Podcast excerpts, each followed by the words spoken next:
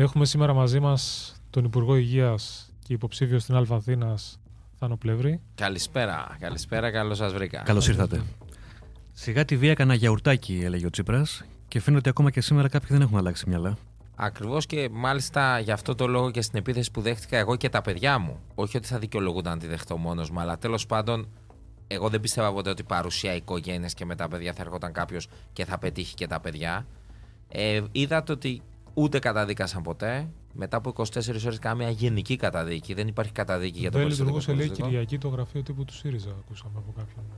υποψήφιο Εγώ πολιτικό. γενικώς τους βλέπω σε μια δυσκολία καταδίκης γενικότερα και να πω και κάτι, επειδή μου αρέσει να το λέω τελείως ευθέως, πάντοτε έχουν δείξει ότι τους αρέσει να συναναστρέφονται με αυτόν τον κόσμο και να τον ανέχονται. Γιατί σου λέει ότι τώρα θα καταδικάσουμε για τον πλεύρη, άμα αρχίσουμε να καταδικάζουμε για τον πλεύρη, τι θα μας πούνε οι σύντροφοι. Τώρα είναι αυτό ένα κανονικό ευρωπαϊκό κόμμα. Ένα Πρώτα απ' όλα, αστικό κόμμα. Δεν είναι κανονικό κόμμα να μην καταδικάζει τη βία. Ε, μάλιστα, στο συγκεκριμένο περιστατικό ήταν άτομα που είχαν επιτεθεί στον Μπακογιάννη και λέγαν συνθήματα υπέρ του Κουφοντίνα στον άνθρωπο που του δολοφόνησαν τον πατέρα. Και το γεγονός ότι ο ΣΥΡΙΖΑ, ακόμα και μετά από τα τέσσερα χρόνια της αντιπολίτευσης, δεν μπόρεσε, ο Αλέξης Τσίπρας δεν μπόρεσε το κόμμα του να το κάνει ένα κανονικό κεντροαριστερό κόμμα, δείχνει ότι δεν θέλει. Ο Πολάκης που τελικά έμεινε και κατεβαίνει δεν είναι κάτι διαφορετικό.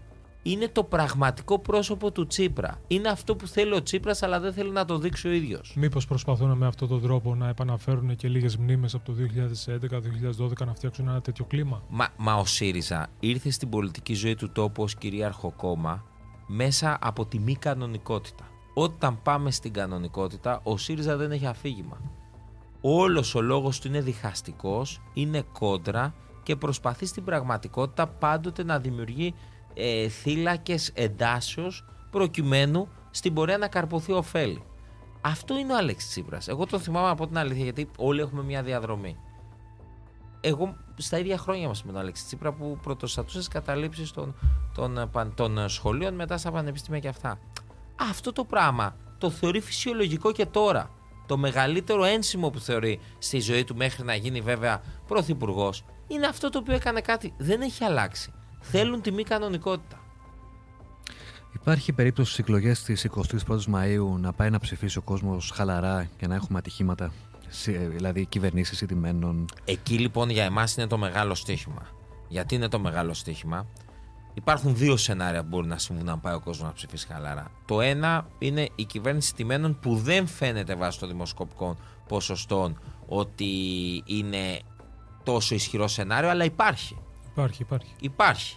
Υπάρχει γιατί υπάρχει, γιατί η χαλαρότητα το να φτάσει στο 46% για κυβέρνηση μπορεί να γίνει. Και τότε για να συνεννοηθούμε.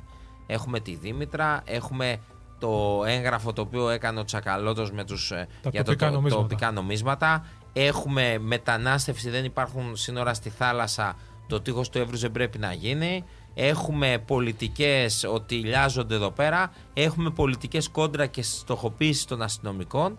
Άρα αυτό πρέπει να καεί. Εκτός όμως από αυτό υπάρχει και κάτι άλλο. Επιθυμούν ακόμα και αν δεν μπορούν να κάνουν αυτό, να έχουν πιο χαμηλά τη Νέα Δημοκρατία, ώστε να μην δημιουργηθεί ψυχολογία αυτοδυναμίας για να την υποχρεώσουν να πάει σε συγκυβέρνηση. Και αυτή τη στιγμή το Πασόκ είναι πολύ κοντά στο ΣΥΡΙΖΑ.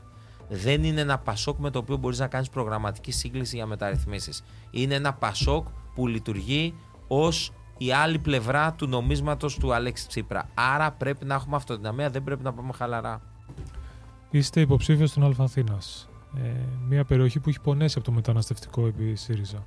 Έχει καταλάβει εκεί ο κόσμος ποιος είναι ο ενδεχόμενος κίνδυνος, ειδικά στα σύνορά μας με, το, με την επέκταση του φράκτη στον Εύρο, σε μια τέτοια πιθανότητα. Η Αθήνα έχει δύο, δύο βασικά σημεία που έχει περισσότερο από άλλες περιοχές στο κέντρο. Είναι μετανάστευση, είναι και εγκληματικότητα.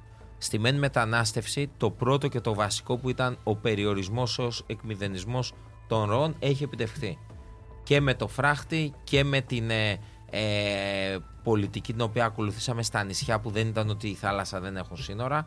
Άρα αυτό φαίνεται και στην ίδια την πόλη. Είναι τελείως διαφορετικές γειτονιές όπως ήταν η Κυψέλη. Όχι, δεν υπάρχουν ακόμα προβλήματα, αλλά το Σιγά. πρώτο κομμάτι έγινε. Και οι πολίτες μάλιστα το καταλαβαίνουν και να θυμίσουμε ότι η Αθήνα ακόμα και το 2015 ήταν, δηλαδή στο καλύτερο ποσοστό του ΣΥΡΙΖΑ, στην Αθήνα ήμασταν στα ίσα. Η Α Αθηνών, ο Δήμος Αθηνών αντιλαμβάνεται. Το δεύτερο είναι την εγκληματικότητα, που μην την υποτιμούμε; Στην εγκληματικότητα έχει γίνει μεγάλη πρόοδος, στηρίχτηκε και ηθικά και ουσιαστικά η αστυνομία και με κόσμο που πήγε εκεί πέρα. Έχουμε πολλή δουλειά ακόμα να κάνουμε σε αυτό το στάδιο, αλλά και εκεί η πολιτική του ΣΥΡΙΖΑ ήταν στοχοποίηση των αστυνομικών ναι. και με τη στοχοποίηση των αστυνομικών, επειδή πάλι θέλανε να χαϊδεύουν τους θύλακε που έχουν δεξιά-αριστερά, δεν γινόταν δουλειά. Τώρα αντιθέτως στην αστυνομία τη στηρίζουμε. Στα εξάρχεια κατάσταση; Στα εξάρχεια η κατάσταση, πρώτα απ' όλα να φανταστούμε, έχουμε την κόντρα όλο με το μετρό. Να θυμίσουμε τι γίνεται. Ναι. Έρχονται δηλαδή, μιλάμε τώρα ένα κόμμα που είναι εναντίον του να γίνει μετρό και συλλογικότητες που στηρίζει ότι θα αλλοιωθεί ο χαρακτήρας των εξαρχείων που θα γίνει μετρό. Αυτή τη στιγμή στα εξάρχεια έχουν ξεκινήσει, έχουν φύγει οι καταλήψεις. Υπήρχαν καταλήψεις επί δεκαετιών, μπήκαμε. Προφανώς εκεί πέρα εγώ το λέω. Θα δείξει αποφασιστικότητα, θα γίνει αυτός ο σταθμός; Αυτός ο σταθμός εννοείται ότι θα γίνει, όπως και όλες οι καταλήψεις θα εκλείψουν. Και ήδη η διαφορά φαίνεται. Και να πω και κάτι, εγώ είμαι ο παδός αυτού του πράγματος ότι όταν ψηφίζουμε πράγματα και ξεκινάμε να τα υλοποιούμε όπως ξεκινήσαμε σε πάρα πολλά, πρέπει να ολοκληρώσουμε. Το τέλος των καταλήψεων δεν έχει άλλη κουβέντα. Αστυνομία θα μπει μέσα να τους βγάλει όπως κάνει. Στα πανεπιστήμια ψηφίσαμε, ξεκινήσαμε την εφαρμογή, πρέπει να ολοκληρωθεί η εφαρμογή. Άρα, α, εκεί για μένα είναι ένα μεγάλο στίχημα. Αυτά που ξεκινήσαμε να υλοποιούμε να τα ολοκληρώσουμε για να φανεί και η διαφορά στο κέντρο της Αθήνας. Η Στάση Ανδρουλάκη κανένας, ε, όποιος και να είναι πρώτος, όποιος και να είναι δεύτερος, ο Ανδρουλάκης ακούμε ότι πρωθυπουργό θα διαλέξουμε έναν άγνωστο χ, τον ίδιο, δεν ξέρω. Βγάζει νόημα. Πρώτα απ' όλα είναι, είναι μια στάση αν θέλετε και προκλητική. Πρώτα απ' όλα δεν μπορεί να πηγαίνει στον ελληνικό λαό και να του λες ότι ο πρωθυπουργός είναι kinder έκπληξη. Θα ψηφίσουμε και θα δούμε μετά τις εκλογές τι θα μας έρθει. Κατεξοχήν στοιχείο επιλογής είναι ο αρχηγός του κάθε κόμματος. Δεύτερον, βγάζει μια μετροέπεια. Διότι σε όλες τις κυβερνήσεις, ακόμα και τη συνεργασία που υπάρχουν, ξεκινάς από τον αρχηγό του πρώτου κόμματος. Πώς μπορεί να αποκλεγώ, λέω ακόμα και ο ΣΥΡΙΖΑ, αν ήταν πρώτο κόμμα, δεν θα μπορούσε να αποκλειστεί. Η επιλογή ε, του λαού θα ήταν ότι αυτός είναι το πρώτο κόμμα, άρα από εκεί θα βγει ο Πρωθυπουργός. Θεωρώ ότι στην πραγματικότητα με αυτόν τον τρόπο δείχνει ακριβώς πόσο μακριά από προγραμματική συζήτηση είναι το Πασό. Δηλαδή, τι να συζητήσουμε σαν Νέα Δημοκρατία; Να συζητήσουμε να έχουμε ενδεχομένως τριπλάσιο ποσοστό από το Πασόκ και ο Ανδρουλάκης να μπορεί να είναι πρωθυπουργός και να μπορεί να είναι ο Μητσοτάκης. Ε, δεν γίνονται αυτά τα πράγματα. Θα προχωρήσουν άλλες μεγάλες τομές, ας πούμε, η αξιολόγηση των δημοσίων υπαλλήλων. Εκεί πέρα λοιπόν που πρέπει να πούμε πιο τολμηρά είναι βαθιά στο δημόσιο συνολικά. Αυτό είναι και κομμάτι που συνδέεται και με το σύστημα υγείας, που το σύστημα υγείας έγινε μια μεγάλη πρόοδος σε πολλά πράγματα, αλλά μέσω πανδημίας δεν μπορούσαν να γίνουν ε, τρομακτικά στο εσύ ως εσύ, αλλά από εκεί και πέρα η αξιολόγηση είναι το νούμερο ένα πράγμα και να σας πω κάτι, βγήκε και ο Πρωθυπουργός γιατί εμείς ποτέ δεν είπαμε ότι είμαστε κυβέρνηση που δεν έκανε λάθη. Είμαστε κυβέρνηση που έχει ένα πολύ θετικό ισοζύγιο, έχει κάνει και λάθη, αλλά δεν είμαστε μια λάθος κυβέρνηση. Αυτό που έζησε ο τόπος 15-19 ήταν μια λάθος κυβέρνηση. Και θα είναι μεγάλη αδικία οποιαδήποτε συζήτηση για συγκυβέρνηση, γιατί το πρώτο που θα καεί θα είναι όποια τομή στο δημόσιο, να το ξέρετε αυτό το Πασόκ δεν πρόκειται ποτέ να θελήσει να γίνουν οι τομές που πρέπει να γίνουν στο δημόσιο σύστημα. Δηλαδή; Δηλαδή, αυτομάτως θα γυρίσουμε σε ένα πλαίσιο έντονης νοοτροπίας κρατισμού, μη αξιοποίησης των δυνάμεων που μπορεί να υπάρχουν και από τον ιδιωτικό τομέα και αντίστοιχα μη αξιολόγησης αλλά ενός κομματικού κράτους. Να σας πω κάτι. Είναι αστείο να συζητάμε με το Πασόκ και το Πασόκ να κουνάει το δάχτυλο για κομματικό κράτος. Ε, δεν έχουμε πάθει αμνησία.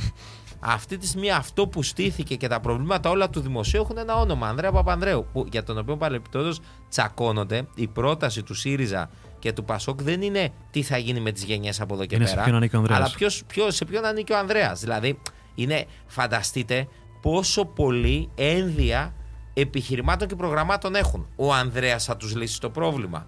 Λοιπόν, αυτό πάει και σε εσάς όμως, τα θέματα της υγείας. Σας κατηγορούν ότι πάτε να καταργήσετε το ΕΣΥ όπως το είχε φτιάξει ο Ανδρέας από τη δεκαετία του 80. Λοιπόν, γιατί αυτό τώρα πάμε.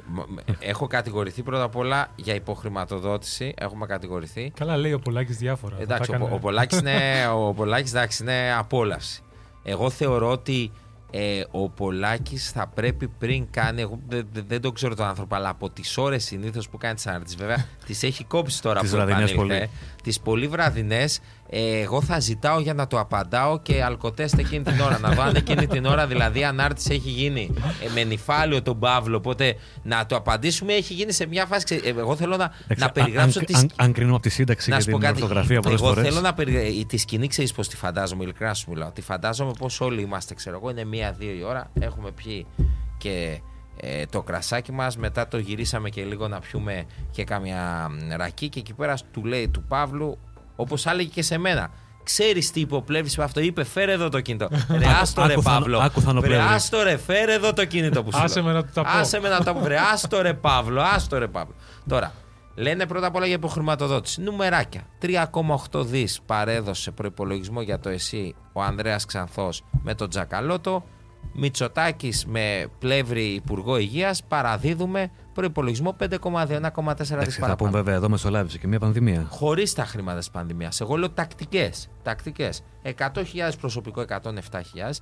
Εκεί που είναι η βασική μας διαφορά και εμείς δεν φοβόμαστε να το πούμε. Είναι ότι μεταξύ δημοσίου συστήματος υγείας και ιδιωτικού δεν υπάρχει σειρματόπλεγμα. Μην τρελαθούμε.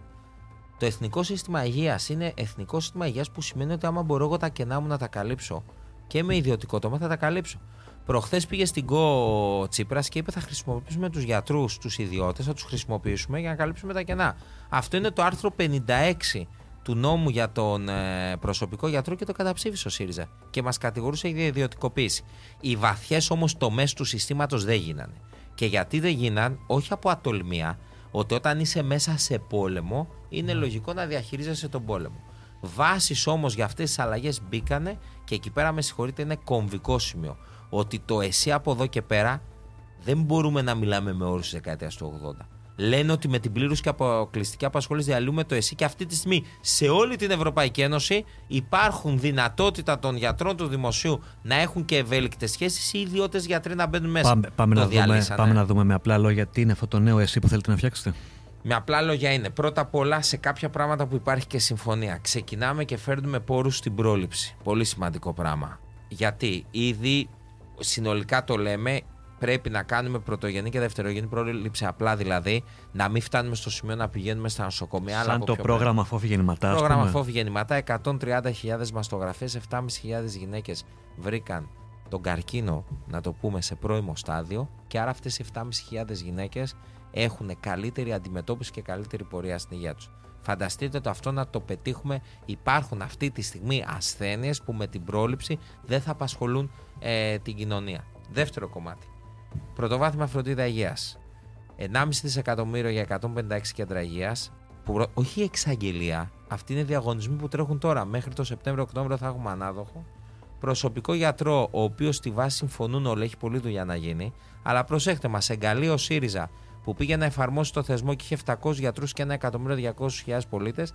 Και εμείς έχουμε 3.500 γιατρούς και 5 εκατομμύρια πολίτες. Θέλουμε ακόμα. Γιατί είναι σημαντικός ο προσωπικός γιατρός, είναι ο γιατρός αναφοράς του κάθε πολίτη, όχι ασθενή, για να του φτιάξει το φάκελο, άρα να έχει φάκελο, να βλέπει πώς πάει η υγεία του. Και το σημαντικό, το μέσο του Εθνικό Σύστημα Υγείας. Εθνικό Σύστημα Υγείας σημαίνει χρήματα. Για 80 τέπ νοσοκομείων έχουμε χρήματα από το Ταμείο Ανάκαμψης να ανακαινιστούν πλήρως. Ανθρώπινο δυναμικό, άρα καλύτερους μισθούς που ήμασταν η πρώτη κυβέρνηση που δώσαμε και θα δώσουμε άλλα. Πιο ευέλικτες σχέσεις στο να μπορεί να μπει κάποιος στο Εθνικό Σύστημα Υγείας, ακόμα και αν δεν θέλει να γίνει σκληροπυρηνικά δημόσιος υπάλληλος, δημόσιος λειτουργός και στην πορεία κίνητρα για τις πιο απομακρυσμένες περιοχές και χάρτης υγείας.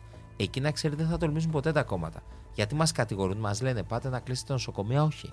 Αλλά το να έχω διπλανά νοσοκομεία με τις ίδιες ακριβώς κλινικές, το να πω ότι αυτό το νοσοκομείο θα έχει αυτή τη στόχευση και αυτό θα έχει την άλλη, έχω και καλύτερη παροχή υπηρεσίας και καλύτερη διασπορά των δυνάμεων. Γιατί νομικά πρόσωπα ιδιωτικού δικαίου; Νομικά πρόσωπα, ήδη πρώτα απ' όλα πρέπει να υπάρχει συνέργεια με ιδιωτικό τομέα πριν πάμε στα νομικά πρόσωπα ιδιωτικού δικαίου. Εγώ σας λέω το θέμα το ράτζον. Το ράτζον, ένα που έχουμε τώρα. Τρέχουμε εφημερές με μηδέν ράτζα γιατί έχουμε τέσσερις ιδιωτικές κλινικές που, πη- που συνε, συνεφημερεύουν με τα νοσοκομεία που είχαν το μεγαλύτερο πρόβλημα. Και ρωτώ εγώ ευθέως. Ο πολίτης ο καημένος, το λέω όχι με προσβλητικό τόνο, αλλά που θα βρεθεί να είναι σε ράτζο γιατί τέλειωσαν τα, οι κλίνες Κλίνες. του Αττικού. Το να του πεις ότι θα φύγεις και θα πας στο ιατρικό, στο Ντινάν, στο Μετροπόλιταν. Δηλαδή, λέω τα ονόματα για να καταλάβετε ότι όλοι οι ιδιώτες συμμετέχουν σε αυτό. Και θα είσαι σε κανονικό δωμάτιο και θα το πληρώσει όλο το δημόσιο. Είναι ιδιωτικοποίηση του συστήματος, όχι. Γιατί νομικά πρόσωπα ιδιωτικού δικαίου. Όταν μιλάμε για αξιολόγηση συνολικά και λειτουργία, σημαίνει ότι οι δομές των νοσοκομείων θα πρέπει να λειτουργούν και με όρους που να δείχνουν ότι η διοίκηση κρίνεται. Έχει το budget, κρίνεται. Μοναδικός μέτοχος είναι το δημόσιο, άρα δεν τίθεται θέμα ότι ιδιωτικοποιείται. Το γεγονός όμως ότι ξαφνικά ένα καλό νοσοκομείο, το οποίο θα είναι νομικό πρόσωπο ιδιωτικού δικαίου όπως είναι το ΝΑΣ, όπως είναι το Παπαγεωργίου στη Θεσσαλονίκη, θα μπορεί να κάνει συμπράξεις απευθείας και να φέρνει γιατρούς που δεν είναι δημόσιοι πάλι. Να βρίσκει έναν γιατρό από ένα άλλο νοσοκομείο να τον παίρνει και να κάνει πράξεις. Δεν ωφελεί το ασθενής. Το να μπορεί να έχει χρήματα από τις κλινικές δοκιμές και αντί να πηγαίνουν απρόσωπα στο Υπουργείο, επειδή είναι δραστήριο το νοσοκομείο να τα κρατάει και να τα επιστρέφει πίσω. Γιατί δεν θα έχει κερδοσκοπικό χαρακτήρα αυτά τα νομικά πρόσωπα. Δεν είναι προς όφελος του ασθενείου. Και τελικά όλα τα νοσοκομεία, δεν υπάρχει αυτή τη στιγμή κανένα νοσοκομείο σε όλη την Ευρώπη, από όσο γνωρίζω, που να είναι νομικό πρόσωπο δημοσίου δικαίου. Γιατί δηλαδή πρέπει ο Υπουργός Υγείας να είναι αυτός που προφανώς εποπτεύει, προφανώς έχει τον προπολογισμό και προφανώς στηρίζει τα νοσοκομεία. Γιατί πρέπει να επιλέγει τη διοίκηση τελικά ο Υπουργός Υγείας. Δηλαδή, από τη μία πλευρά λέμε πάμε σε αξιολογήσεις, αλλά από την άλλη πλευρά με- να υπάρχει η πλήρης εξάρτηση. Όχι. Εκεί θα δούμε τη διαφορά υπέρ του ασθενούς και δεν είναι ιδιωτικοποίηση. Η ιδιωτικοποίηση θα ήταν αν έλεγα ότι αυτά τα νοσοκομεία τα δίνω σε ιδιώτες. Δεν τα δίνω. Λειτουργούν με όρους οικονομικοτεχνικούς προς όφελος όμως του ασθενή. Και δεν κοστίζει τίποτα στον Και ασθενή. δεν κοστίζει τίποτα. Είναι μηδέν. Μηδέν. Δεν κοστίζει τίποτα. Και όχι απλώς δεν κοστίζει ο ασθενής, θα έχει παραπάνω παροχές και το εξηγώ γιατί. Γιατί έχοντας και έσοδα το νοσοκομείο από κλινικές δοκιμές τις οποίες κάνει, από συνεργασίες ερευνητικές που μπορεί να κάνει, αυτά τα χρήματα γυρίζουν πίσω στον ασθενή. Αυτό νομίζω είναι μεγάλη μεταρρύθμιση. Ακριβώς. Και Άλλη- ήδη ξεκινήσαμε και ξεκινήσαμε, προσέξτε, έγινε χαμός. Το παιδόν Αγία Σοφία που λέει την ογκολογική κλινική πάντα να την κάνει νομικό πρόσωπο ιδιωτικού Καλά, με δικαίου. αυτό εδώ μεταξύ Τι κάθε, ψέματα κάθε είπαν τρεις και εκεί. λίγο στο Twitter Είπανε. παίζει αυτό. Είπαν, θα πληρώνουν, λέει, οι ασθενείς. Δεν πληρώνουν τελικά οι ασθενείς. Τώρα, αυτή τη στιγμή που μιλάμε, δεν πληρώνουν οι ασθενείς. Λέγανε μετά ότι θα αλλάξουν εργασιακές σχέσεις και θα διώξουμε κόσμο. Δεν αλλάζει καμία εργασιακή σχέση, αλλά ναι, μπορούμε να πάρουμε και άλλους με άλλη σχέση. Δηλαδή, όπως έχεις τους πλήρους και αποκλειστική, μπορείς να πάρεις και κάποιον ο οποίος θα είναι από ένα μεγάλο ιδιωτικό νοσοκομείο και θα πει ότι θέλω να πηγαίνω και εκεί που δεν μπορεί τώρα. Ε, πότε θα μπορέσει να έρθει ένας γιατρός από το εξωτερικό ο οποίος έφυγε στην κρίση πίσω στην Ελλάδα και να έχει απολαύες που θα είναι... Πιστεύω με αυτά τα οποία λέμε τώρα θα μπορεί να γυρίσει και το λέω πάρα πολύ απλά. Ποιο ήταν το μεγαλύτερο που κατηγορηθήκαμε; Μεγα- Το μεγαλύτερο που κατηγορηθήκαμε ήταν ότι θέλουμε να δώσουμε στους γιατρούς του ΕΣΥ τη δυνατότητα να έχουν και ένα ήπιο ιδιωτικό έργο. Και εγώ ρωτώ κάποιον πάρα πολύ απλά. Σήμερα είναι ένας γιατρός στη Γερμανία και έχει μια δυνατότητα να γυρίσει στην Ελλάδα με αυτούς τους μισούς ή ενδεχομένως και με καλύτερους. Δώσαμε 10%, εγώ σας λέω δίνεις και 20 και 30 και 40 και 50% και φτάνει τελικά να πάω και στην πρόταση του ΣΥΡΙΖΑ. 2.000 εισαγωγικός μισθός. Είναι ο 2.000, θα πει κάποιος, ανταγωνιστικός με το μισθό που υπάρχει στη Γερμανία και στον ιδιωτικό τομέα. Αν αντιθέτως αυτός ο ίδιος άνθρωπος του πεις, Εγώ σου δίνω τη δυνατότητα να γυρίσεις πίσω. Με καλύτερες απολαυές, αλλά έχεις και μια δυνατότητα και ένα ήπιο ιδιωτικού έργου. Δεν μπορεί να το δει ως ευκαιρία. Αυτή τη στιγμή, για να καταλάβετε, δεν είναι ιδεολογικό το θέμα. Είναι θέμα πολλές φορές απλής λογικής. Έχω λιγότερους αναισθησιολόγους από ό,τι χρειάζομαι. Τι προτιμώ, να μου παρετούνται από το γεννηματά για να πηγαίνουν στην ιδιωτική δομή ή όπως είναι στο γεννηματά να μπορούν στα δύο ρεπό που έχουν την εβδομάδα Να είναι όπως στο- μπορεί να κάνει κάποιος να έχει και μια τέτοια σχέση. Είναι μονόδρομος για τη σωτηρία του συστήματος να δούμε αυτό που κάναν οι άλλες χώρες. Λοιπόν, είστε υποψήφιος σε μια πολύ δύσκολη περιφέρεια. Όχι δύσκολη, ανταγωνιστική θα έλεγα. Έτσι, Ανταγωνιστική. πολλά καλά στελέχη στην Αλφαθηνών. Πρώτα απ' όλα, ε, το ψηφοδέλτιο είναι ένα δυνατό ψηφοδέλτιο. Μπορεί να είναι ίσως και το πιο δυνατό ψηφοδέλτιο σε όλη την Ελλάδα, γιατί έχει και υπουργούς, έχει και προβεβλημένα στελέχη, έχει και ιστορικά στελέχη. Αντίστοιχα, η Αθήνα έχει μία επιπλέον ιδιαιτερότητα. Είναι ένας κόσμος ο οποίος μένει στην Αθήνα και ψηφίζει στην Αθήνα. Υπάρχει πολλοί κόσμος που δραστηριοποιείται και μένει στην Αθήνα χωρίς να ψηφίζει στην Αθήνα. Και υπάρχει και ένα μεγάλο κομμάτι κόσμου που πια δεν μένει στην Μένουν αλλού Αθήνα, και αλλά ψηφίζουν. ψηφίζει. Ψηφίζουν, ναι. Άρα ε, είναι μια περιφέρεια με ιδιαιτερότητες. Αλλιώς ψηφίζει κάποιος που πια μένει ε, σε προάστια και η σχέση του είναι μόνο συναισθηματική με το κέντρο. Πρώτα απ' Αλλιώς ο πολίτης. Πώς εξηγείται ότι η Νέα Δημοκρατία έχει υψηλότερα ποσοστά εκεί σε σχέση με άλλες περιφέρειες; Η- η- Εγώ θεωρώ ότι η Α Αθηνών πρώτα απ' όλα πιάνει σε, σε επίπεδο προβλημάτων τα προβλήματα τα οποία συζητάμε και εκεί πέρα, με συγχωρείτε, έχουμε ξεκάθαρα, έχουν ξεκάθαρα ιδεολογικό πρόσημο. Δηλαδή, πείτε μου αυτή τη στιγμή, όποια και να είναι η αφετηρία ενός ανθρώπου που μένει κάτω από την Αχαρδόν και ακούει μια πολιτική δεν θα μπαίνουν μέσα μετανάστες και θα μειώσουμε τη λαθρομετανάστευση, με μια πολιτική ότι όποιος θέλει έρχεται στη χώρα. Μια πολιτική ότι ο αστυνομικός πρέπει να είναι περιορισμένος ε, στη δράση του υπέρ των πολιτών και μια πολιτική που θα λέει ότι θέλω παραπάνω αστυνομικούς να βγαίνουν. Άρα εκεί πέρα είναι ξεκάθαρο ότι ασχέτως από την αφετηρία του βλέπει με κρί, κρίνοντας και εμάς, δηλαδή βάζοντάς μας και η κριτική συνήθως είναι γιατί αυτά που λέτε δεν τα κάνετε πιο γρήγορα. Πιο γρήγορα, ναι. Δηλαδή, ο, ε, τώρα ήμασταν στον Εμπορικό Σύλλογο Αθηνών. Ο Εμπορικός Σύλλογος Αθηνών, που μπορεί να είναι τα πάντα, όλοι όσοι εργάζονται, θέλουν να έχουν πορείες συνεχώς, άρα στηρίζουν το ότι περιορίσαμε τις πορείες και ότι πάμε σε ένα μέτρο, αλλά σου λέει θέλουμε ακόμα Πάντως, οι περισσότερο. πορείες είναι ένα σημείο που δέχεται κριτική η Νέα Δημοκρατία. Δεχόμαστε κριτική και δεχόμαστε κριτική να, να δούμε όλη την εικόνα. Σίγουρα έχουμε μια πολύ καλύτερη κατάσταση από αυτή την οποία είχαμε. Δηλαδή πλέον τηρείται τουλάχιστον το κομμάτι το να μην κλείνουν όλοι οι δρόμοι σε μεγάλο βαθμό. Αλλά από την άλλη πλευρά, ναι, εκεί πέρα αυτό που ψηφίσαμε πρέπει να το φτάσουμε στην ολοκλήρωσή του. Και θεωρώ ότι είμαστε σε αυτόν τον δρόμο. Είναι τελείως διαφορετική εικόνα από την εικόνα του 19, αλλά πρέπει να ολοκληρωθεί. Όπως και το κομμάτι της ασφάλειας, όπως και το κομμάτι των πανεπιστημίων. Ψηφίσαμε τα δύσκολα, ξεκινήσαμε να τα εφαρμόζουμε, αλλά πρέπει να ολοκληρωθούν. Και να πω την αλήθεια, αυτό δεν αποτελεί δικαιολογία. Καταλαβαίνετε, σε τέσσερα χρόνια και το γεγονός ότι φτιάχνεις το πλαίσιο και ξεκινάς να το εφαρμόζεις είναι πολύ σημαντικό. Και θα γίνει και η ολοκλήρωση του πλαισίου. Μάλιστα. Υπουργέ, ευχαριστούμε πάρα πολύ. Εγώ ευχαριστώ πάρα πολύ. Καλή επιτυχία. Καλή στις επιτυχία. εκλογές. Και πάμε. Ο Σταυρός δυνατά. είναι να πούμε στις πρώτες εκλογές. Ο Σταυρός είναι στι 21 Μαου. Μετά δεν έχει αλλαγή. Μετά δεν, κα- τα λάθη δεν, α- δεν αναγνωρίζονται. αλλαγή μετά. αλλαγή κόμματος έχει, αλλαγή βουλευτή δεν έχει μετά. Αλλαγή κόμμα. Εγώ πιστεύω ότι πάντως αυτή τη στιγμή και το βλέπω και το βλέπω και στις γειτονιές της Αθήνας κυρίως που κάνουμε τον αγώνα. Υπάρχει πια μια σαφής εικόνα του κόσμου ότι από τη μία πλευρά έχουμε μια ολοκληρωμένη πρόταση και μια κυβέρνηση που έχει κάνει πολλέ, πολύ θετικό έργο κάνοντας και λάθη και από την άλλη αυτό που περιγράφεται είναι ένα λάθος από μόνο του. Ευχαριστούμε πολύ. Εγώ Υπουργέ. ευχαριστώ πολύ. Καλή επιτυχία.